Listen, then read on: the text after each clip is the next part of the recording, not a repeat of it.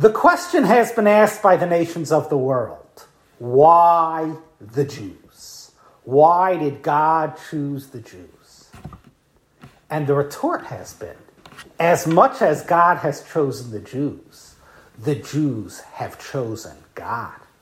As much as Hashem has chosen us to be his special people, we have chosen him to be the focus and the purpose of our lives, to find no meaning in life but Avodas Hashem.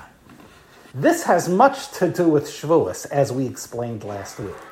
Because unlike Pesach, which is the yontif of the awakening from above, the Sirusami Le'ela, when Hashem intervened to elevate lowly slaves, Nebuchals, lingering in that lowly position. On Shavuos, we in turn embrace Hashem and we elevate ourselves. We give from ourselves. We say Na'aseh v'nishma. We make big commitments. I would suggest that this explains a uniqueness of Shavuos and the very institution and formation of Shavuos, a yontif like no other. Most Yom Tovim are a calendar date on the year. The Torah will say on the 15th of the first month, Nisan is Pesach. On the 15th of the seventh month, Tishrei is Sukkot. It doesn't say that regarding Shavuos.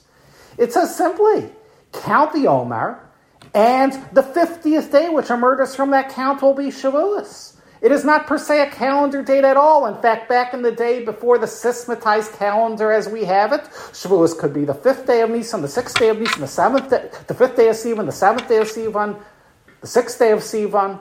It's a totally different protocol for how the Yom Tov is established. But let's understand as follows. The other Yom Tovim, which celebrate Hashem and Hashem's intervention to save us, they are dependent on Hashem's solar system, Hashem's lunar system, Hashem's celestial system.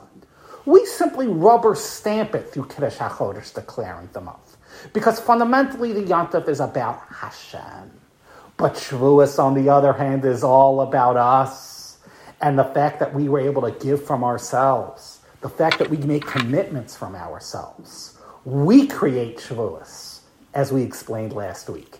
We count the Omer and thus Shavuos is created. Far more than simply a mathematical count of numbers, prosaic arithmetic, day one, day two. What we were really doing at the time of Sfiras HaOmer, as we grow in Tikkun Hamidos each day, as we focus on another dimension of self development, we are becoming Ovdei Hashem and thus making Shavuos day one of self development, day two, day three, and so forth. Thus, Shavuos emerges directly from our personal growth. It is a yantif about us, what we became, and thus we create the Shavuos as well.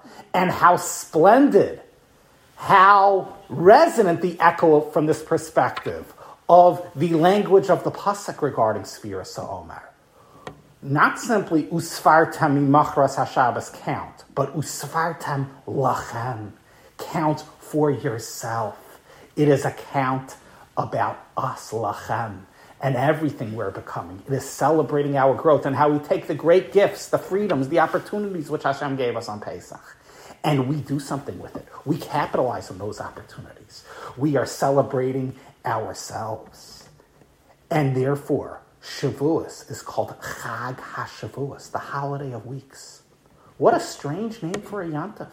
It is true that we counted the weeks of the Omer, but does that define the Yontif? The answer is it does. Shavuos is the sum total of everything we created during those weeks, everything we became during those weeks. Shavuos is the yontif about us, in a certain sense, even more so than the Matan Torah, Hashem's presentation of the Torah, which is not even mentioned in the Chumash. What is mentioned in the Chumash is, are the weeks, is the counting.